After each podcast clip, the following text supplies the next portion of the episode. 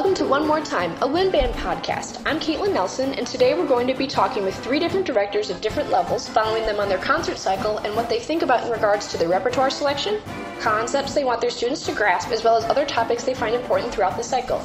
Today's story was produced by Caitlin Nelson.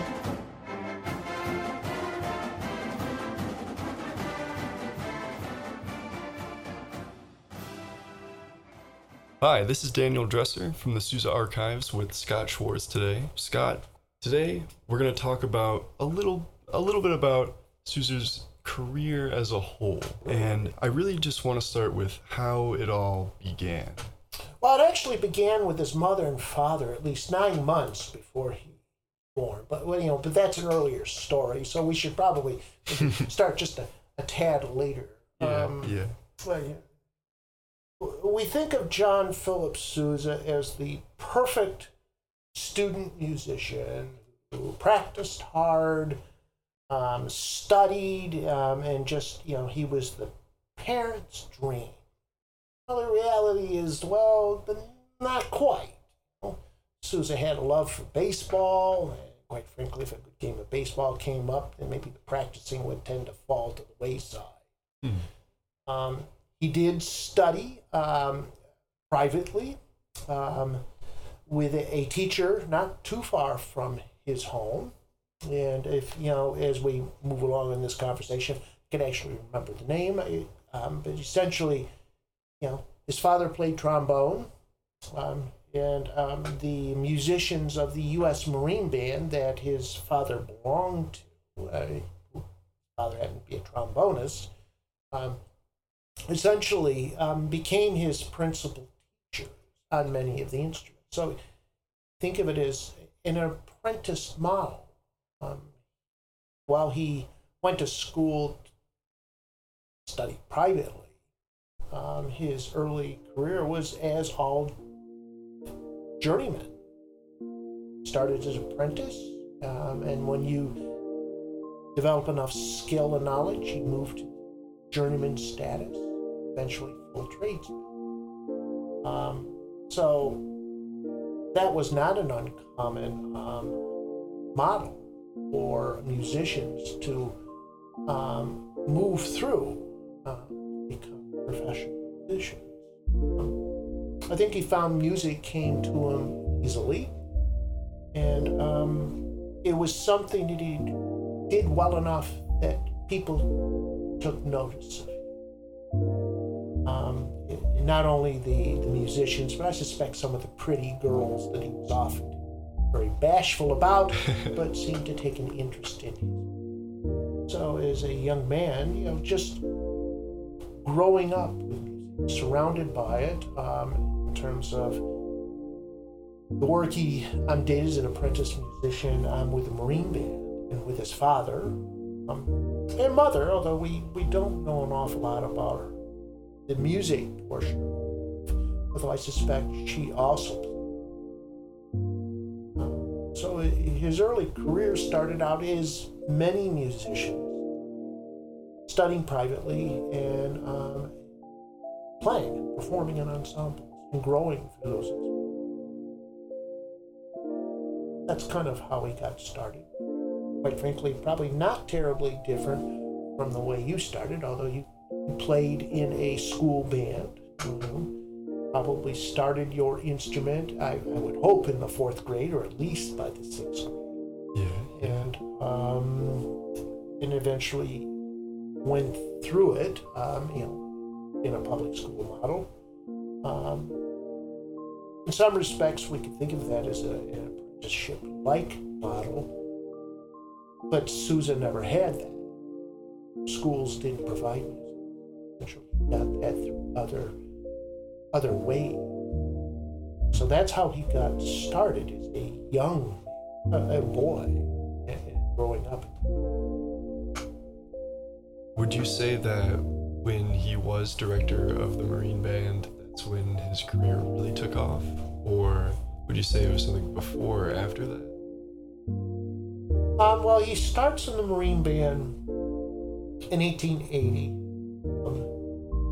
He had a career um, as a, a, theater composer, director. Um, in Philadelphia, um, and um, I think you know he was gaining uh, some reputation as um, as a composer of theatrical works. Of course, basically taking Gilbert and Sullivan stuff and technically using it without, you know, Sullivan's permission. But nevertheless, when um, Sullivan did come to the United States to raise some hell about Americans, um, incompetent American musicians performing these great works, is he was impressed by Sousa's interpretation and arrangement of his works. So much so that Sullivan and Sousa began to develop a, a collegial relationship of working together on certain things. So, did Sousa's career, you know, start at the beginning of the Marine Band? No, I would say he had already established himself as a a fine developing musician was going um, the Marine Band in 1880 had a, a director who was problematic, wasn't cutting it.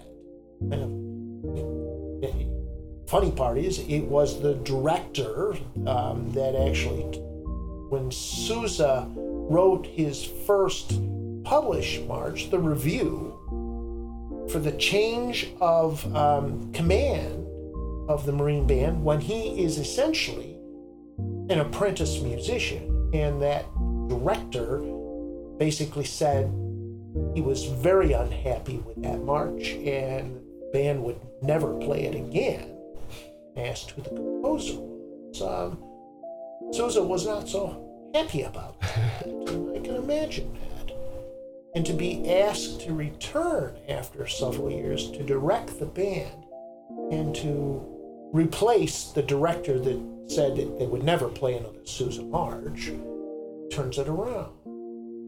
You have to realize the Marine Band in 1880 was um, didn't function as a well-oiled machine, um, and I think that's an important part. Uh, today, when we hear the hear the president's own, it's an extraordinary ex- ensemble, well rehearsed, well practiced, um, and the early years of the Marine Band, that was not the case. Some of the musicians' abilities on their instruments, I guess some would say, would be questioned.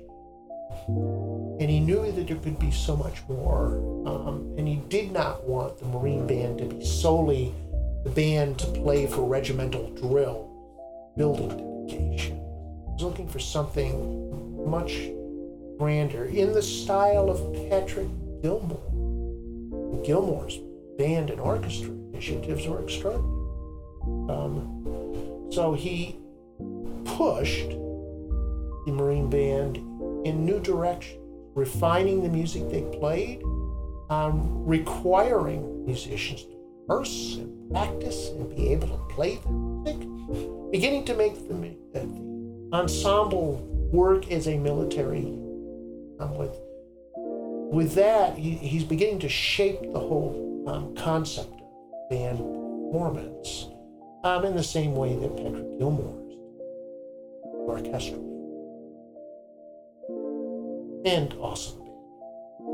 So in some respects, we, we're seeing this kind of refining. He's he's getting better at writing um, the Marine Band, um, well, the Marines, and the one that they always play is a Sousa March which was originally written to replace um, the, the piece of music that is always played when the president comes into a space. It was largely written because the president hated that particular piece.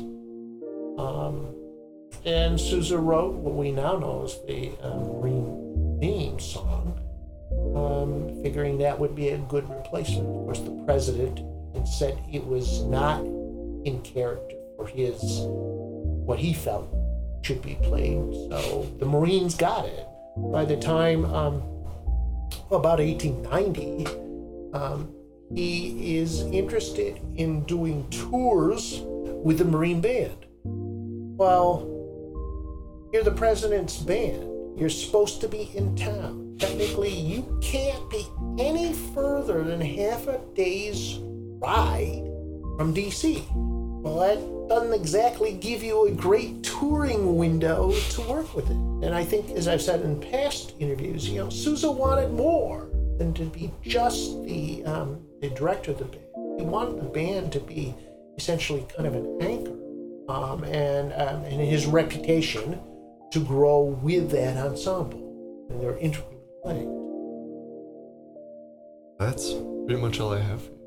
All right, well, it's been good talking to you, Daniel. Um, always glad to have you or our audience come and visit us. We can, you know, pull all kinds of stuff out for people to look at, play, and our track today has been, you know, Sousa's career, but you know, there are many musicians who played in the band records we document. So, so a lot of different perspectives. So I, I hope people will come to the Sousa archives, what I like to call the crypt for all of Sousa's cool stuff, and, and check out, engage with. Thanks for having me. For this edition of Two Minute Rehearsal Techniques, we have Dr. Wendy Matthews from Kent State University, where she is the Associate Professor of Music Education. Along with being Associate Professor, she conducts a concert band there. Her research of oral histories of the first women brass players in professional orchestras and military bands, self regulation and motivation in group dynamics in large ensembles, and other various topics in music teacher education can be found in journals such as Journal of Research in Music Education, Journal of Band Research, College Music Symposium, and many more. Today, I would like to talk about designing assessment for the large ensemble setting. Directors spend much of their time in assessment. We assess intonation, phrasing, tone production, and musicality, to name a few. We use this information to plan for instruction, choose a course of action both in the moment and over time, and to evaluate students' knowledge and learning. However, there are barriers to effective assessment in the large ensemble such as balancing time between assessment and preparing for upcoming concerts. Nonetheless, assessment can be an effective tool to provide feedback to students and guide instruction. To design good assessment in the large ensemble, we need to think of three things what, when, and how. First, start with what you want to assess. Specifically, what do you want students to learn, or what does your national, state, or district standards outline? These are your objectives, and they should be specific, measurable, achievable, and relevant to what you are doing in the ensemble rehearsal. Next, decide when you will do assessment. You don't need to assess all the students at once. One strategy is to use popsicle sticks with students' names written on them.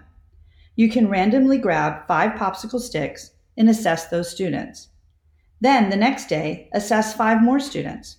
Also, you can assess a section at a time. For example, while you are working with the clarinets, have the low brass fill out a short exit slip defining musical terms or labeling rhythms. How refers to designing or choosing assessment. Your assessment should match the knowledge or skill outlined in the objective. For example, if you are focused on students responding to music, students can construct a short response, essay, improvise, or compose. Other examples are checklists or rubrics which can assess tone or rhythmic accuracy. You can also have students set goals for home practice by identifying sections that need refinement and having them create and assess their own strategies. Technology can also support your assessments.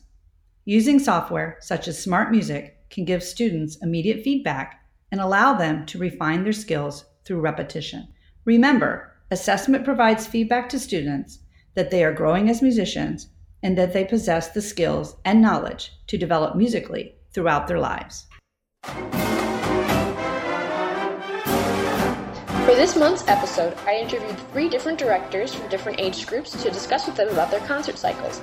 I talked with Chip DeStefano, who currently teaches middle school band at McCracken Middle School in Skokie, Illinois, Cheryl Lee, who currently teaches high school band at Blue Valley West High School in Overland Park, Kansas, and Dr. Elizabeth Peterson, who is currently the Associate Director of Bands at the University of Illinois and conducts the Illinois Wind Orchestra. In this first part, I talked with each director at the beginning of their concert cycle. You will hear them talk about what pieces they're playing, what they look for, and what and think about when they're selecting repertoire. First, rehearsal plans, some of the things they are looking forward to in this cycle, some thoughts on programming diverse composers, and advice for future and young educators regarding repertoire and running their first rehearsal in a cycle.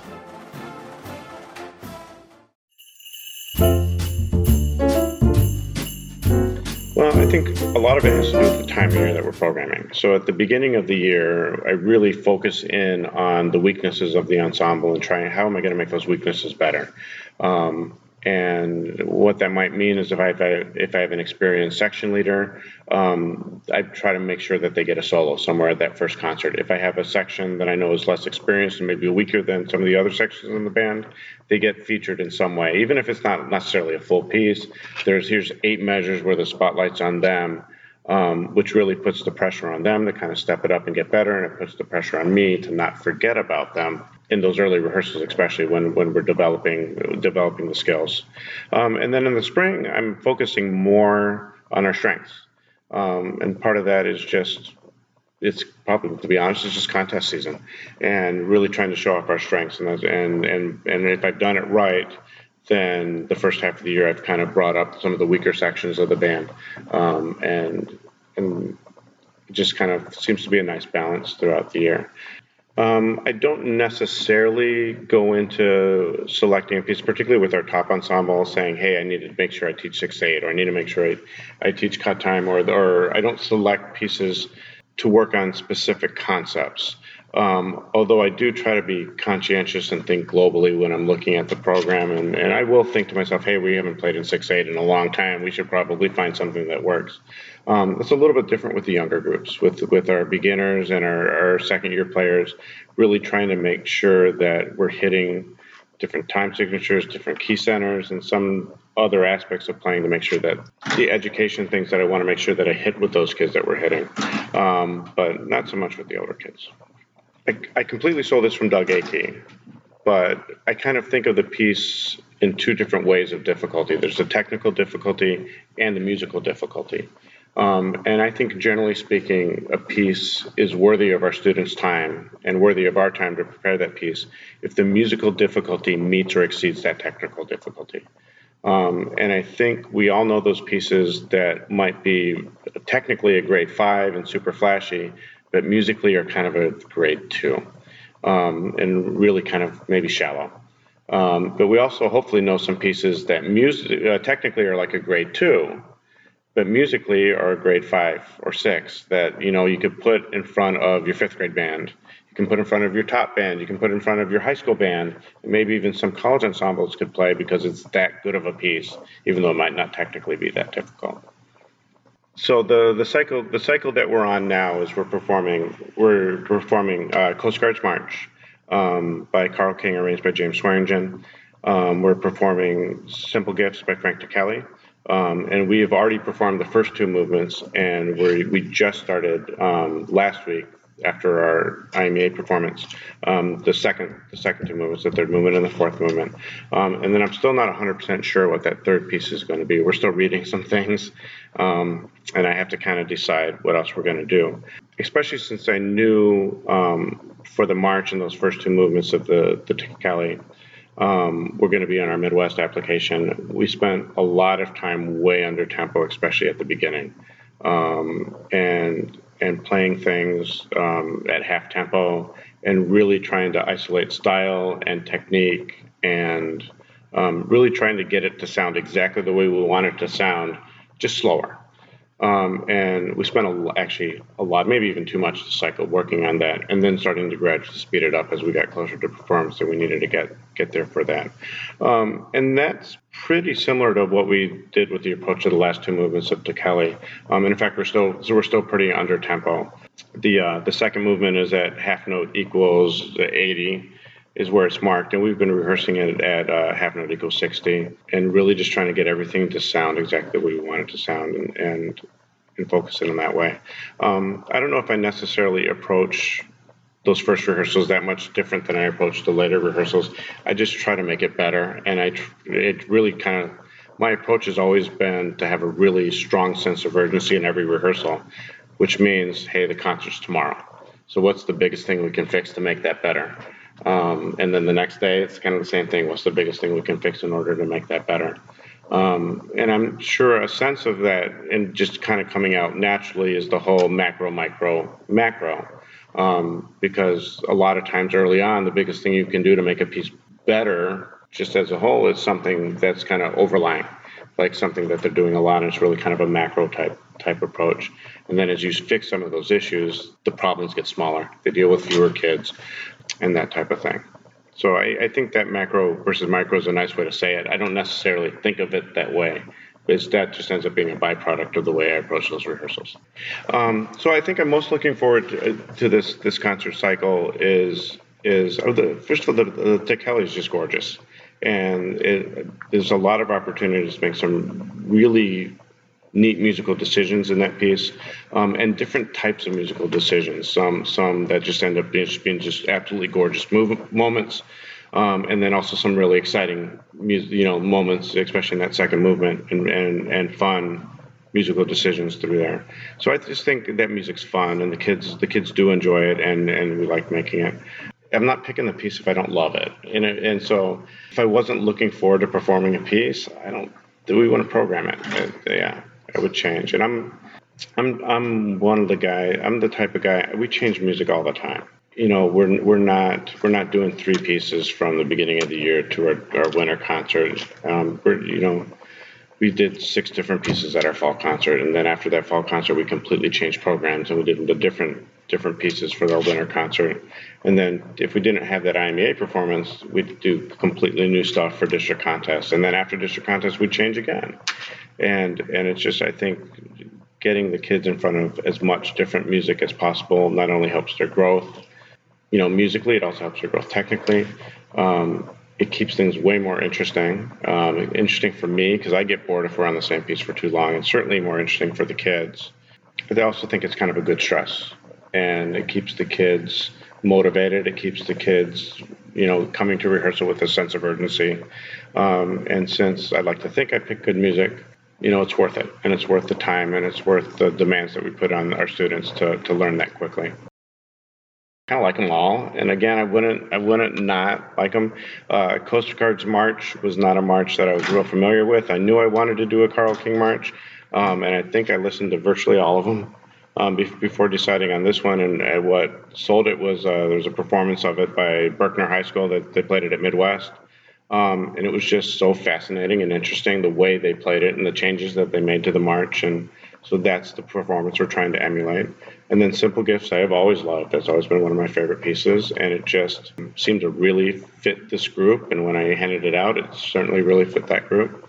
Um, and then, you know, I'm not quite sure what else we're going to play. We've been, we've been spending some time on a piece called Suite on Greek Love Songs by Hank von Lijnschooten it works really nice as a closer. So I know we're going to do the last movement. We might pair it with another movement. I think we can get that learned in three weeks. Find out. Well, I think there's been, I've actually have been thinking about this as kind of a, a topic that comes up a lot, um, especially nowadays, and I have been thinking about it a lot. And my, my feeling is that the music we select and the composer we, the composers that we put in front of our kids, it should be representative of the members of our groups and I, I think I think that's a reasonable expectation. Um, I also think that in terms of the guests we bring in to, to have work with our kids. Um, and I think it's necessary to be conscientious of that fact when you're programming. One of the things, and that's not always easy necessarily. I would never, I don't think I would judge any programmer or any director on a single program by looking at, at that single program and thinking, and I would just want to I just want to do it.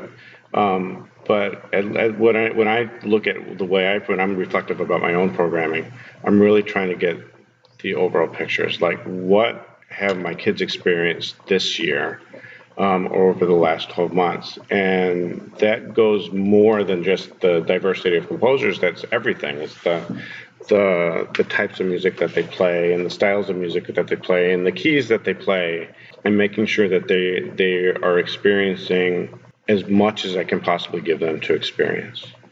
Um, and there, especially nowadays, there's just so many resources in terms of finding um, underrepresented composers with especially the, the diversity database. My favorite my favorite site is windrep.org, which is just a, a database of, of all band music.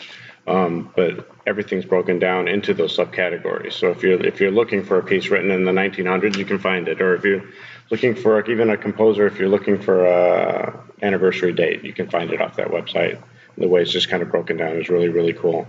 Um, but there there's different every composer is broken down by nationality every composer is broken down by style everybody every composer is broken down um, and so you can kind of find what you're looking for in that areas and and then there's links to the pieces and all that good stuff which is pretty awesome so i do think it's important and especially more recently i've tried to be way more conscientious about it and hopefully i'm successful and if i'm not i try to change it so i don't know i think hopefully they have heard through their education that that's the choosing of that music is the most important thing that they do. It's what we teach our kids, and it's it's it's the music that we select as our curriculum. Curriculum. Um, and Fred Fennell said in an instrumentalist article is that the music we choose today affects our students forever. And I think that's really true, and we need to treat it with that seriousness. You, just can't just like throw anything in front of them. It really needs to be thoughtful in terms of what you do. Um, and I think also is you can't be afraid to change music if it doesn't meet the expectations. You think it's going to be a great piece, and then after a couple weeks in, you're like, this really isn't what I thought it was going to be for the kids. It really wasn't what I thought was, I was going to be able to teach with it. Then change it. Don't just you don't have to stick it out just because you've spent two weeks on it. Um, there's usually probably plenty of time to learn a new piece of music. But it's just it's it's the most important decisions, and there are plenty of resources out there to get to get help finding quality literature. Um, and plenty of recommended lists uh, for young bands. My favorite list is the Doug Akey list, which you can find on the Arizona Bandmasters website, to just at least get a start. So you know you're you're picking from a pool of music that someone has deemed of, of quality.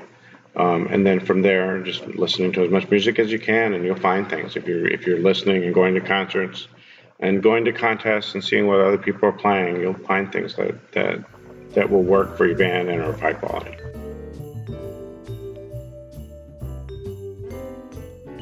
Uh, my wind ensemble is performing Rippling Watercolors by Brian Balmages, uh, Music for Prague by Karel Husa, and Honey Boys on Parade by Cupero.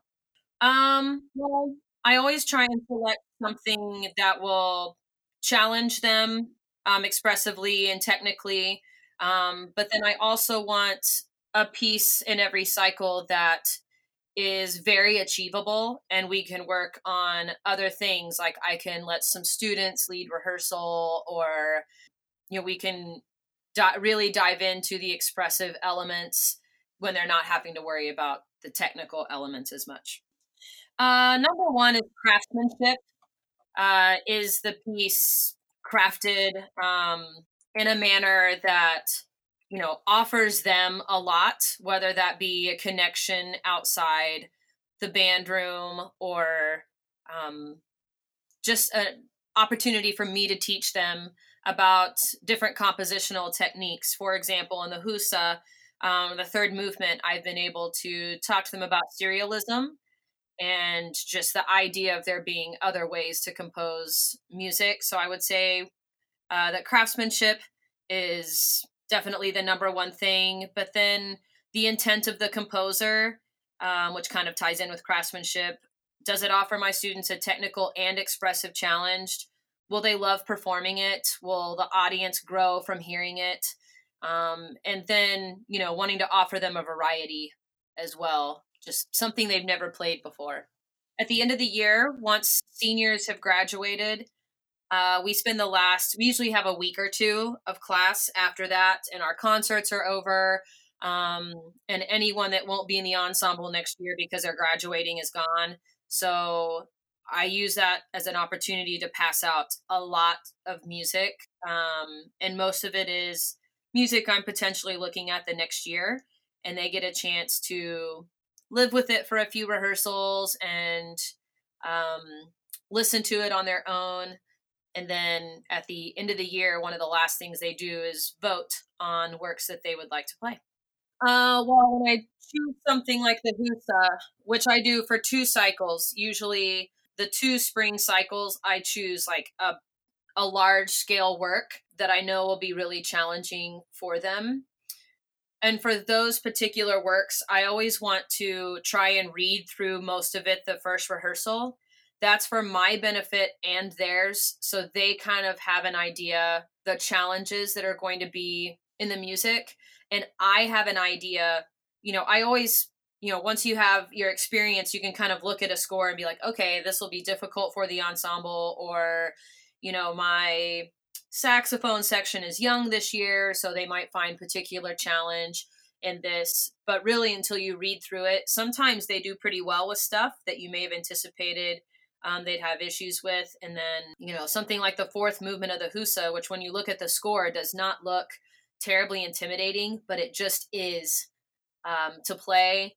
So I like to kind of know where everything's at and let them know where everything's at um, from the first rehearsal. Otherwise, the first rehearsal is all about getting them excited to perform the music. Pretty much all of the Husa, but that's that is adult music that um, my high school students are tackling. Um, and so all those compositional techniques that Husa used and just the that piece is a master masterwork um, in the way it was put together, the scope of the piece as a whole. So there's been a lot to teach there, um, and because the music is pretty sophisticated, um, and the second and third movement using um, serial composition techniques, which aren't necessarily approachable for high school musicians. Um, I've had to bridge that gap which has been, and then rippling watercolors they're actually doing without a conductor. And that's been pretty challenging in getting a class of 47 students to um, collaborate together and you know they all want to prove that they know something um, and so getting them to select a different leader every rehearsal and then just let that leader take on the rehearsal um, and not have a need to say comment on everything. Uh, that's a skill that young people need these days and don't even realize they do. Um, but a lot of times the challenges are technical, and that's making sure they understand how to approach things in their personal practice. I get to conduct music for Prague, which for a conductor of any level, whether that be high school or college, that's kind of a that's like our Super Bowl or something. That I'm looking forward to and I think that they'll have a successful performance of it and that's very gratifying. That's very gratifying to say. But also watching them play without a conductor actually, like getting to stand to the side um, and watch them play together, move together, breathe together. Um, I'm very excited about that as well the Husa. I know I haven't shut up about it. Um, the reason why is um, it's just really forced me to grow a lot. Um, you know, I've been teaching 15 years, and I don't know if I've ever had to know a score this well um, in order for the ensemble to be successful. Uh, I enjoy that part of it but I don't really program bad rep. So if I wouldn't want to play it, I don't program it. Um, so I'm excited about. Uh, I could say either the other two pieces we're playing in this cycle, and I wouldn't be lying. So they're all my favorite. my classes are diverse. Um, I have ninth through 12th grade. I have all forms of gender, religion. Um, we have a very diverse group, and so I think it's essential to program diverse composers. Um, I attempt to program a female minority up and coming composer every year. Uh, this year we're doing Julie Giroux's Bookmarks from Japan. Uh, for the wind ensemble, my concert band is playing a piece by Carol Britton Chambers. Um, and then last year we did a world premiere of a piece um, that was composed by an alumni from our school. His name's Troy Armstrong, um, and he got his composition degree from University of Texas at, in Austin. And he's really young. He's only 25 years old, um, but he's writing wonderful music. And so we try and program music like that every single year.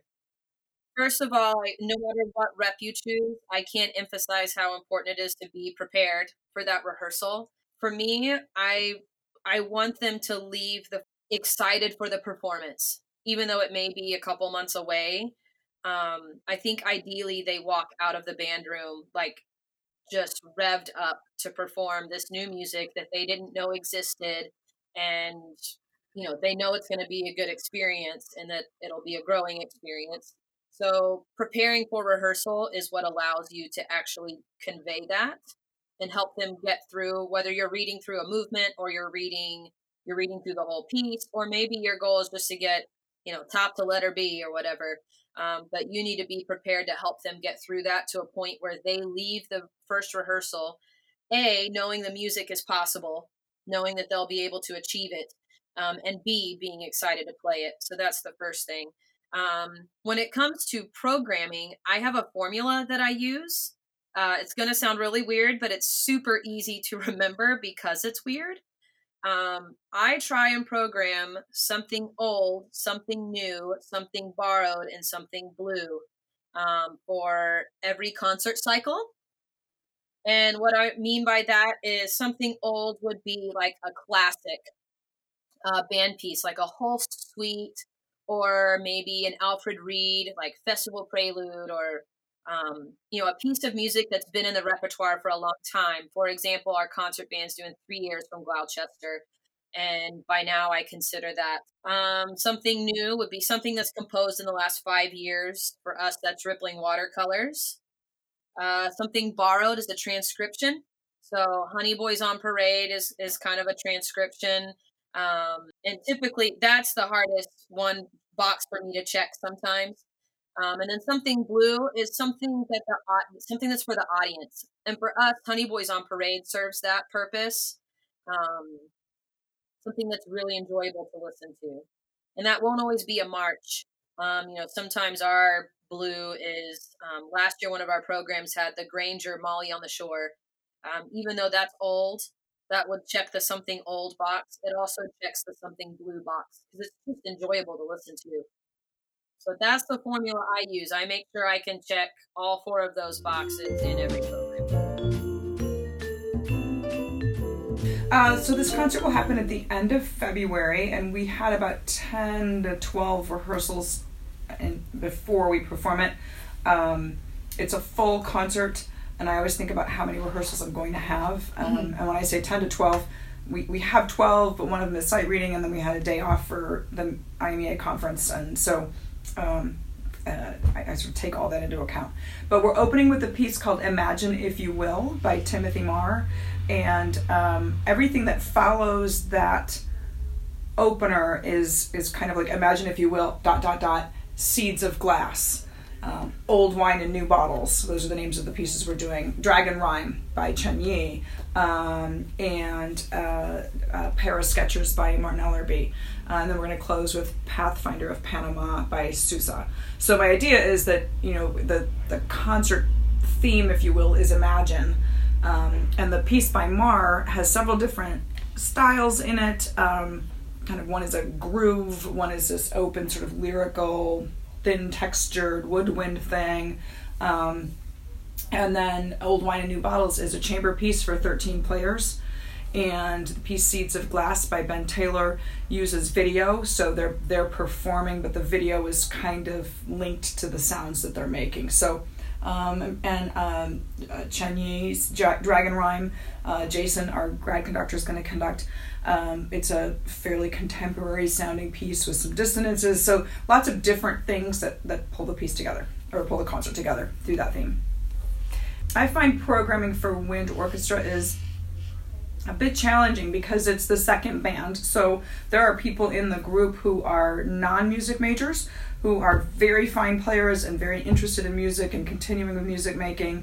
Um, some of them may not have the amount of time to practice or take lessons that our graduate students are doing, and there are graduate students in wind orchestra too. So there's a, a wide variety of of interests and abilities, I think, an amount of time that someone can spend preparing. So I, I take that into consideration as I uh, put together a program. Um, and I, I want a couple things to happen. Um, I want the every section to have something fun and interesting to do to be challenged. I would like every player to feel like when they leave that rehearsal or that concert cycle, they've gotten to be a better individual musician through something we've done in band. Um, so I, I feel like I've got to challenge lots of different abilities and lots of different interests. Um, and I also feel like it's my job to prepare every member of that group to possibly audition and make Wind Symphony or Symphony Orchestra, you know, the next level up of, of ensembles. So um, I need to figure out ways to challenge them in those rehearsals as well, musically. I try to think about, well, what are my favorite pieces that I think everybody would consider quality? I mean, if you take a work by Beethoven, you might like it, you might not like it, but there are aspects of his writing that make him a master composer, right? So what what are those aspects? So for me, a lot of times it's it's form, interesting colors, um, interesting texture, uh, rhythmic, uh, something that might be rhythmically um, interesting or driving, or um, maybe rhythm isn't a, a part of the elements of music that would play in a piece, for example, but um, maybe it's a really um, lovely melody. Frank Ticheli once said, and, and Mozart actually says this too, but Frank Ticheli said that when he writes a piece of music, there has to be enough material that is similar to each other that it gives it continuity, but not so much the same that it becomes trite and boring. So I think that's what I'm looking for. One, one thing that I'll do too is when I'm listening to music is I'll, I'll, I'll put something on that I like I, that I don't know or that I'm trying to learn a new piece. I'll I'll listen to the piece and I'll if I find myself getting distracted to do something else, then it's not a piece I'm probably going to program because it means it just didn't capture my interest. But if I'm listening and I'm, oh my gosh, what is that? And I want to see the score and who's doing that, you know, I, will get excited for what I'm hearing and I want to see how it's written or, um, you know, learn about the piece more. Then I feel like there's something compelling about that piece that makes me feel like it's a piece of merit that I, I want to program. You know, if someone says to me, we really like to do this piece, I certainly would listen to them and look into it. Um, I think at the college level, students don't really necessarily feel like they are going to have that input. I, you know, because the music I select is definitely our curriculum, and it takes a lot of thinking and a huge, you know, it's a big long process, and I'll spend a lot of time in the summer trying to figure out how to program for the concerts. This is a, a new group from last semester, but a lot of people are already in when, you know, some of the people are the same. So I'm assuming because it's second semester, people have had a semester of lessons if they're new to the university. Um, they've played many of them have played together now. So i feel like we can maybe the second semester start to do music that's a little more difficult than first semester. One of the things i think about when i'm programming for first semester is that i have a lot of freshmen coming in and i want the music they play to be different from what they played in high school. But that's also hard because there are some really fine high schools in illinois so some kids are coming in have already played some of the music we're going to do. And i think the thing that i try to make clear to them right from the start is when you made maybe did this in high school you spent three months, two months learning it, you're going to spend six weeks learning it here and then we're going to perform it. So this, the, the, the learning curve is faster. One way to give them input that I think is valuable and I've done this in the past here, where I've I've maybe said, uh, you know, we have these two slow pieces, um, and we read through both of them, and then I'll ask them to pick one. So I'm fully prepared to do either one, and I let them pick. But I know that this is the lyrical piece we need to do on a concert. Last year we did that with American Elegy, um, Ticheli's piece. I it, I realized that the day of that concert was the 19th anniversary of the shooting at Columbine High School, and so I asked the students the I was going to do a slow piece by John Mackey, and I and I had pulled American Elegy too, and I said you know let's take a vote, and then so they picked American Elegy, um, and there were some people who didn't, but the Democratic vote, the majority of the people picked American Elegy. So in that sense, I let people pick, but generally I've sort of sculpted the curricular structure of what we're going to play. I want to try to get through all of the music in a sight reading if possible. I want to highlight the main themes or the um, a, little. I, I, try to share a little bit of the information about the piece, but I want to play. I, I don't, you know, I don't want to spend a ton of time talking about the music. I want to get right in and play the music. Um, I want to develop some sense of tone, color, and sound in that first rehearsal. So, um, you know, the first week I might do a chorale of some sort, and then I sort of we don't we I use the music more to that we're performing to to work on sound concepts. I think it's really important that I know the music as well as I can. I think in any in any situation the conductor needs to go to that first rehearsal prepared as if it's the concert for the conductor, knowing that the students are often sight reading or maybe only had it for a day, the music for a day and are are coming at it um, without a ton of experience in that music. So their abilities or struggles work on the conductor, the conductor works on them, and then it becomes that process of getting ready. I, I also like to go to that. I mean, I'm excited for that first rehearsal. I'm excited to, to you know, here's the new music we're going to play, and I think everybody's excited to learn what that is. And sometimes they like it, sometimes they don't, or they like some of it and they don't, and then it's lovely because there's a concert we perform and we get to do new music so it's a wonderful cycle. The old wine and new bottles the gordon jacob piece is difficult because it's 13 players and i think some of those people have never really or have rarely been in a chamber group where they are one on a part. They're the only one there and and they're not always playing with nine other people in their section or five other people. And in this particular piece you have to really count carefully because you're the second oboe is going to come in at a time where maybe you're not thinking it's it, it so, so it's, it's having that confidence as a, a solo player um, but again, I think that's really important because I'm preparing those people to, as leaders in this group, to be the next group who are going to go play in one of the top ensembles. So they need to have that confidence. There are there are there are places here and there in each piece that are challenging. Um, sometimes I'm surprised at what challenges folks, and then what I think might challenge them is really easy for them. We're working right now on just you know, on uh, for example, in the Sousa, not crunching rhythms and and um, not rushing. Um, in the the Paris sketches by Ellerby, phrase structure. He's an English composer and he's a living English composer, but his phrase structure is different than what some people have, have are accustomed to. Um, and he, he writes in some sevenths and and and and so that just hearing that in intonation is is challenging. So we're starting to gel as an ensemble, but um, but it, I think I think they'll be they'll be great. Um, the dragon rhyme piece that that Jason is doing with the students is hard. It's like I said, it's very dissonant and um, colorful, and so different from other things that they've probably played before. I think probably my favorite I don't know. I mean, I like all of it, and I like parts of all of the pieces. I don't know that I necessarily would have a favorite piece. I like parts of Paris Sketches very much, and I, I think maybe that's because for me that's like the work piece. Like when I program a concert, there's there's all the pieces, but there's one piece. It's a four movement piece. So to me, that's like the bulk of what we're working on. That big multi movement piece that we'll play at the end of the concert, right, right before the Sousa. I'm enjoying the Seeds of Glass by Taylor. Uh, it's a challenge because of the video and the timing of what we're conducting, what I'm conducting, and they're playing in the video. But I don't know that that's the the, the challenge in that piece is syncing to the video. And I like the Mahr a lot. That was a new piece that I had just just heard, so I really enjoy his writing and that piece. So I don't know if I could pick a favorite. There's some there's parts about each piece I like a lot. I think it's important because uh, I think we need to be intentional about what what we're programming. We need to give every person a voice. Um, I think because I have a lot of music education majors in my ensemble, I'm also modeling for them what I hope they'll do when they go out to program. And we need to make sure that we are are performing works by persons of color, by women, um, uh, by minority composers. Um, and I, you know, that that really came to light for me at the CBDNA conference two years ago.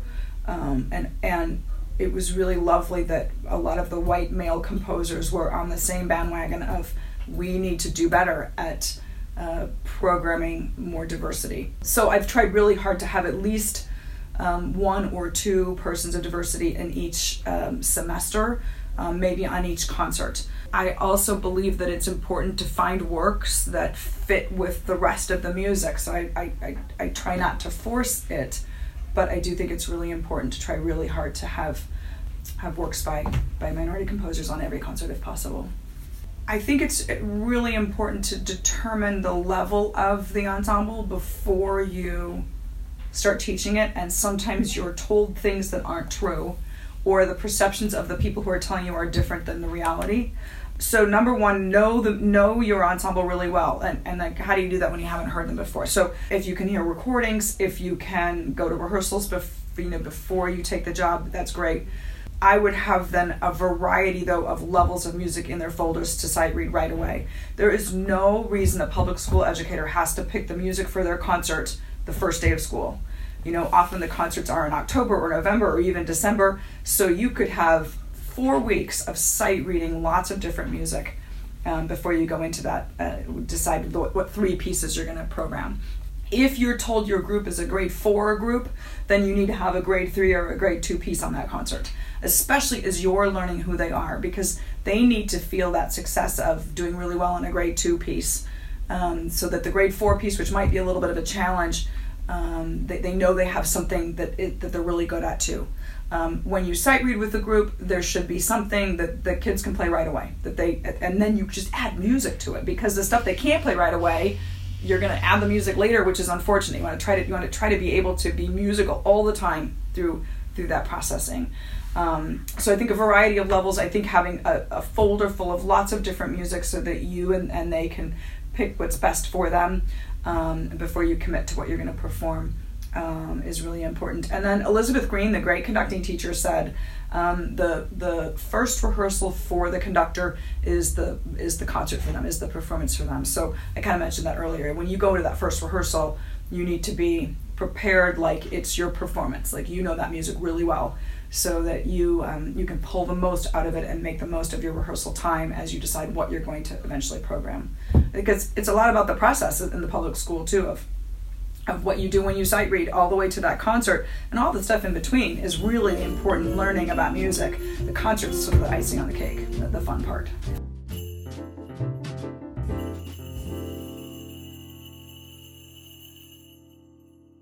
Fast forward to the midpoint of their concert cycle. We check back in with the directors to see how things are going. Here, we'll hear them talk about how the rehearsal process is moving, points in the process that have been rewarding for either them or their students, any concert preparations they have started, and anything they do outside of class to prepare.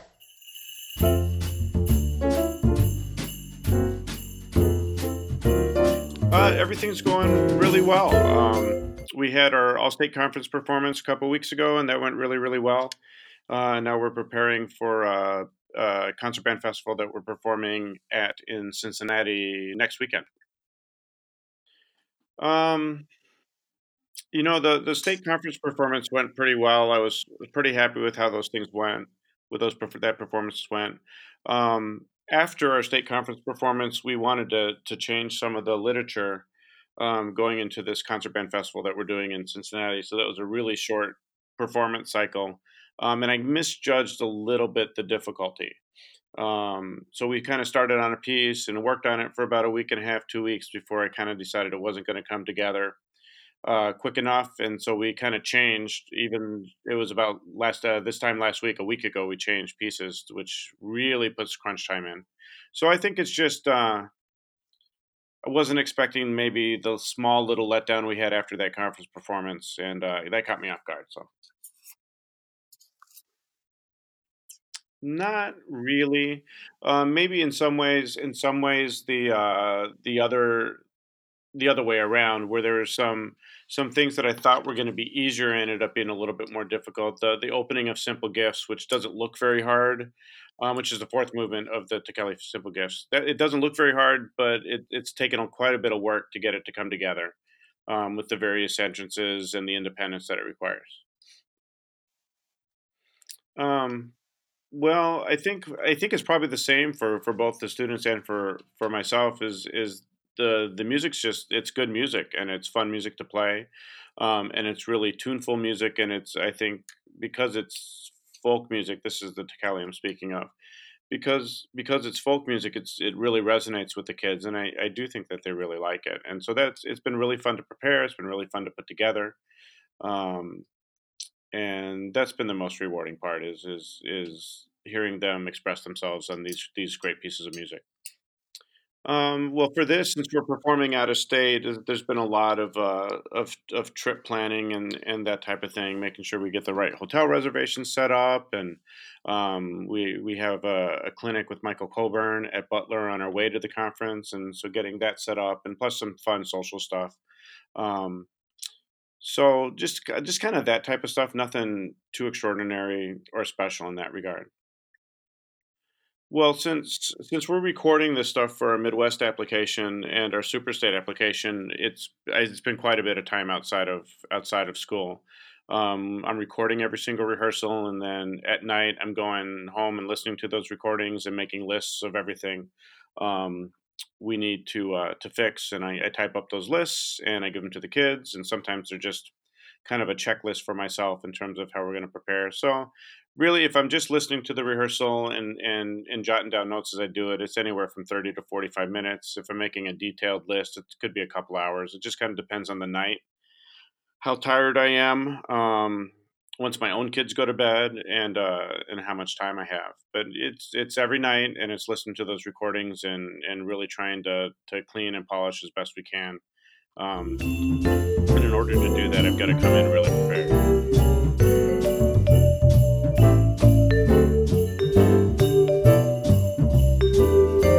Things are going very well. Um, had a, a good rehearsal yesterday. I always feel that this, because this group rehearses on Tuesday and Thursday, that rehearsals seem to be better on Thursday because it's less time since the last time we saw each other, and there are there are still some things. And one thing that surprises me still a little bit is that we'll accomplish something on Thursday, and then it sort of doesn't stick on Tuesday.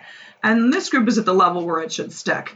So I'm working on that. I'm working on trying to figure out how I can help that happen. I think part of it is, you know, some individual practice. And so at this point in the concert cycle, I'm on them a little bit. I was not as nice yesterday as I usually am. I don't I don't believe in ever being mean to anybody or, you know, making people nervous or in rehearsals and I'm I'm not nasty, but when there was a wrong note or two or three at this point in the rehearsal yesterday, I let them know it's not acceptable. Go practice. Don't come back like that. You know that kind of stuff. So there was a little bit of that yesterday. But yes, things are going well. My goal, because of the way the cycle is, and I'm going to miss a rehearsal close to the performance due to the Wind Symphony's performance in Arizona, um, is to by next Tuesday be ready for the concert, and then they'll have Thursday to do sectionals on their own, and then we'll have a, one more rehearsal and a dress rehearsal. So that's kind of how I'm pacing things right now. We know we're doing this chamber piece, and um, that's especially hard, harder. I think it's harder for them than I thought it would be. I thought we'd have more opportunity for them to shape and participate, and like shape phrases and be part of the the process. Um, and I'm still, you know, having to teach wrong notes or or um, fix things. And I think it's it's partly that this might be the first fairly difficult chamber piece some of those folks have played. So it's good for them. I think it's great learning, and um, you know we're gonna keep working on it. Um, but it reminds me that I need to give them more opportunities like that. You know, they need to they need to have more chamber music chances, and so so I think if there's a, a thing that is um, more difficult or harder than I thought would be are those sort of solely spots or solo spots where the the texture's thin or they're playing in a little chamber thing um, and just building confidence that this is okay.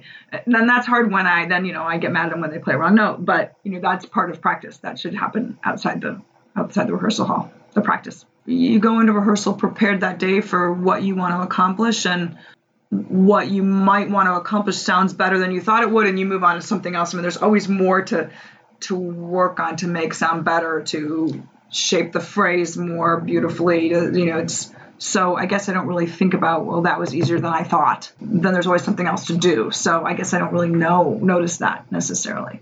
I mean, I suppose the question about rewarding for the students, you would almost have to ask them. I mean, I sense that they like this music. Um, I had a student yesterday ask if he could conduct one of the pieces we're doing because he just loves the piece so much, and it's the piece with video. Um, and he just thinks it's really cool and sounds great, and he wanted to try try it out. I, and I said no, um, and I only said no because I personally need the practice with timing the music to the video um, before the concert. So I said, you know, if there's time at the end of the semester, sure, we can revisit that. So, and, and I think that's rewarding for me too to know that a student is, you know, particularly fond of a certain piece we're doing. And um, I've heard a student after rehearsal say, "Oh, I love this music." You know, that that always makes me feel good. Um, and it's always rewarding for me when when it's clear in rehearsal that we did something together and they know it sounds better and they're proud of that. That that's like that's why you do this, um, and that's happening, you know, continuously. So that that's that's really great. So um, I guess that answers it. You know, the rewarding part is that that they know they're sounding better and um, the ensemble's gelling better, and um, and we're enjoying that process. So the concert program is already done. You know, we've the main proof is already done, and then um, you know it's sent over to be copied. But I, I think one of the things that is maybe and so that's done the, the hall has already been booked a long time ago um, and then there's paperwork that goes on behind the scenes that grad students fill out to say this is the stuff we need in the hall that night and we book the hall for the dress rehearsal in the hall. So I think what's maybe important to talk about in this part of the cycle is sort of to me there are three parts in any concert cycle. So at the very beginning part when we when we talked the last time at the beginning of the of the cycle it's my goal to have students read all the music for that concert cycle for me to highlight maybe some of the main themes and motives in each piece or the story behind the music or the inspiration for the composition.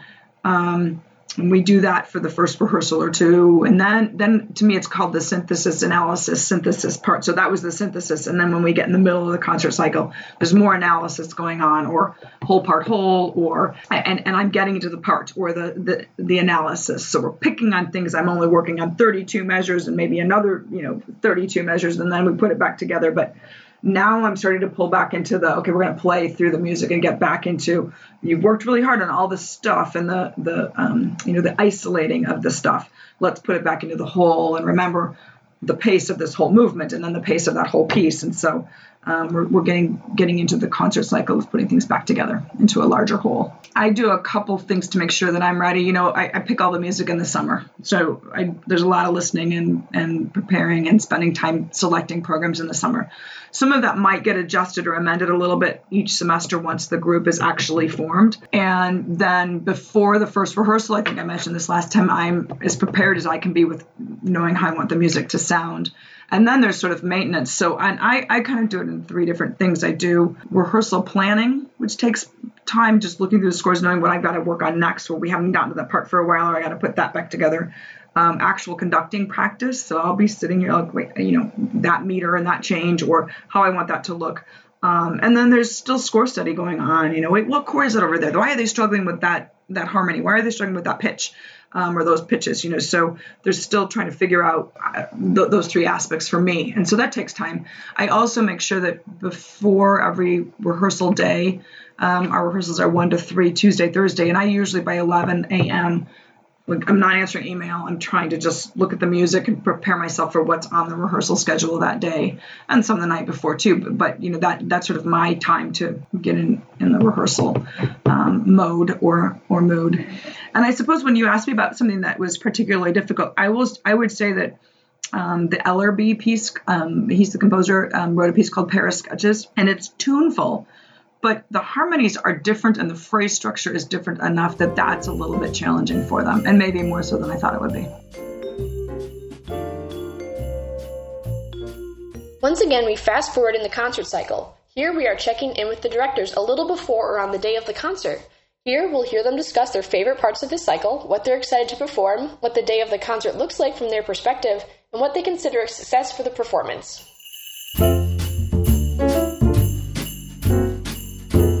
Uh, everything's going great. Well, I think, and I may have even mentioned this last time, the the Ticheli Simple Gifts is one of my favorite pieces of all time. So just having a chance to work on that with the kids and the challenges that the challenges that that piece presents, especially musically, are just kind of they're a lot of fun to tackle. Um, and so that that's really been the most fun is, is working with that piece and preparing that piece with the kids and tackling some of those musical challenges with them. I think for the, for us it's kind of two twofold. Um, the fact that we had this performance um, in Peoria at the All-State Conference um, meant that we were playing some of the some of the music for a very long time um, going back really starting at kind of end of October, um, which is a much longer performance preparation cycle than we're than we're used to. And I think keeping the kids interested, particularly on the march, um, we actually put it away for a little bit um, just because I could start to feel that they're they're kind of done with it. Um, but keeping them interested on on the stuff that we spent a long long time on was was certainly a challenge. But also conversely, right after the performance, we added a lot of music. We added we added two movements of Simple Gifts, and we added a, a, a third piece, Ancient Dialogue by Patrick Burns. And I don't even know if I had selected that piece last time we had talked. Um, so we were frantically trying to learn those in three weeks, which was a very short preparation cycle. So we kind of had this mix of frantically tr- chasing down notes for the new repertoire while at the same time trying to stay engaged and interested in the old stuff that was that was probably our biggest challenge. Uh, without a doubt, simple gifts. The kids sound great on it. They've been working really hard, um, and uh, I, I, know they're going to play it really, really well. Um, I, I wouldn't say any of the pieces had an effect on me. I, I really liked liked those pieces a lot, which was part of the reason I chose them. Uh, maybe a little bit of the first movement of the Ticheli. It's really sparse. It's really exposed. It's kind of slowish, and I don't know if the kids really loved it that much at the beginning. Um, but they they I don't know if they love it now, but they certainly play it like they love it. Well, in in terms of the final rehearsal, I really try to focus on those items that'll make the biggest amount of difference for that next day. So usually we're talking about more general stuff than specific stuff. Um, um, and in this case, a lot of it had to do with phrasing in the third movement of the Ticheli and, and trying to get the, the phrases the way we wanted it to be. Um, a couple more runs of the fourth movement. There's a couple tricky spots, um, and just giving the the kids a, a, few more chances to to get some reps in uh, before the performance. I wasn't worried about it per se, um, but I, I knew if there was going to be an issue, it would be in those spots. We just gave them a, a couple reps, but um, usually usually right before a concert, if we're if we're still chasing stuff, I know we're we're kind of in trouble. Um, so so hopefully by then most most cases the the kids have it pretty well under their fingers. They know what our goals are, and it's just uh, trying to get everybody in the right mental space to perform their best. Um, so I I talk. I guess I talk a little bit. Um, uh, just to maybe introduce the pieces. I, I really don't uh, don't do too much more than that. I, I, I don't feel like our audiences at least aren't there to hear me talk. They're here to kid, hear the kids play.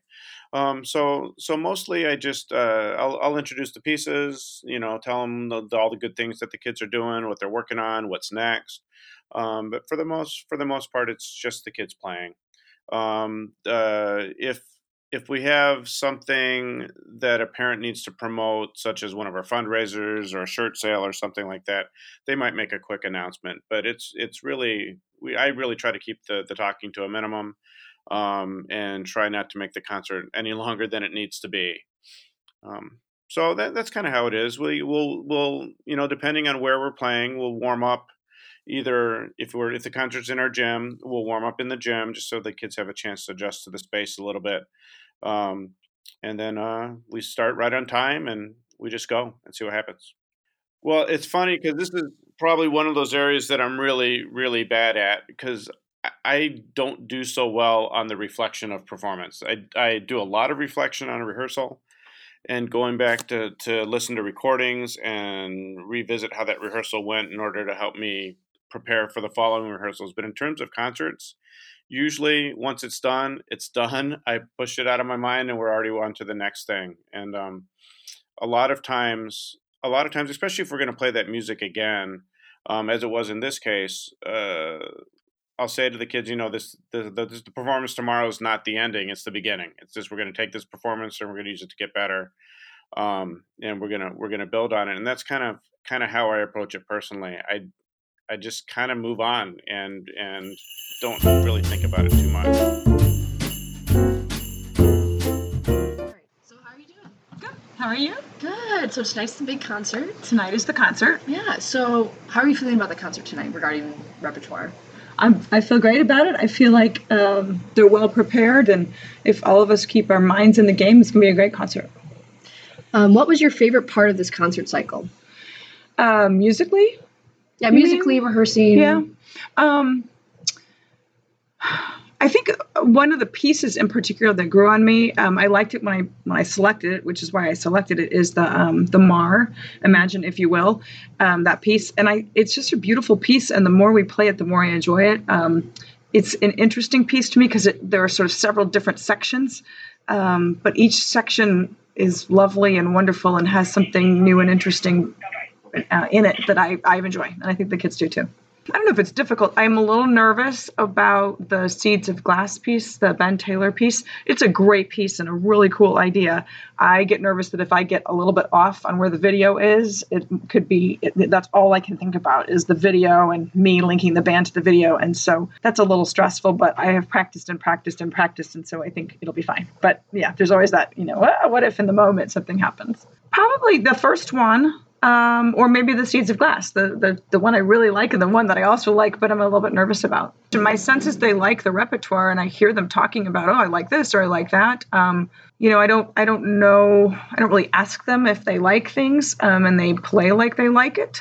Um, so I, I, know some of them really enjoy working with the video because that's different. I know some of the students who are in the chamber group. We're doing a 13 piece chamber um, chamber ensemble with uh, Gordon Jacob's Old Wine and New Bottles.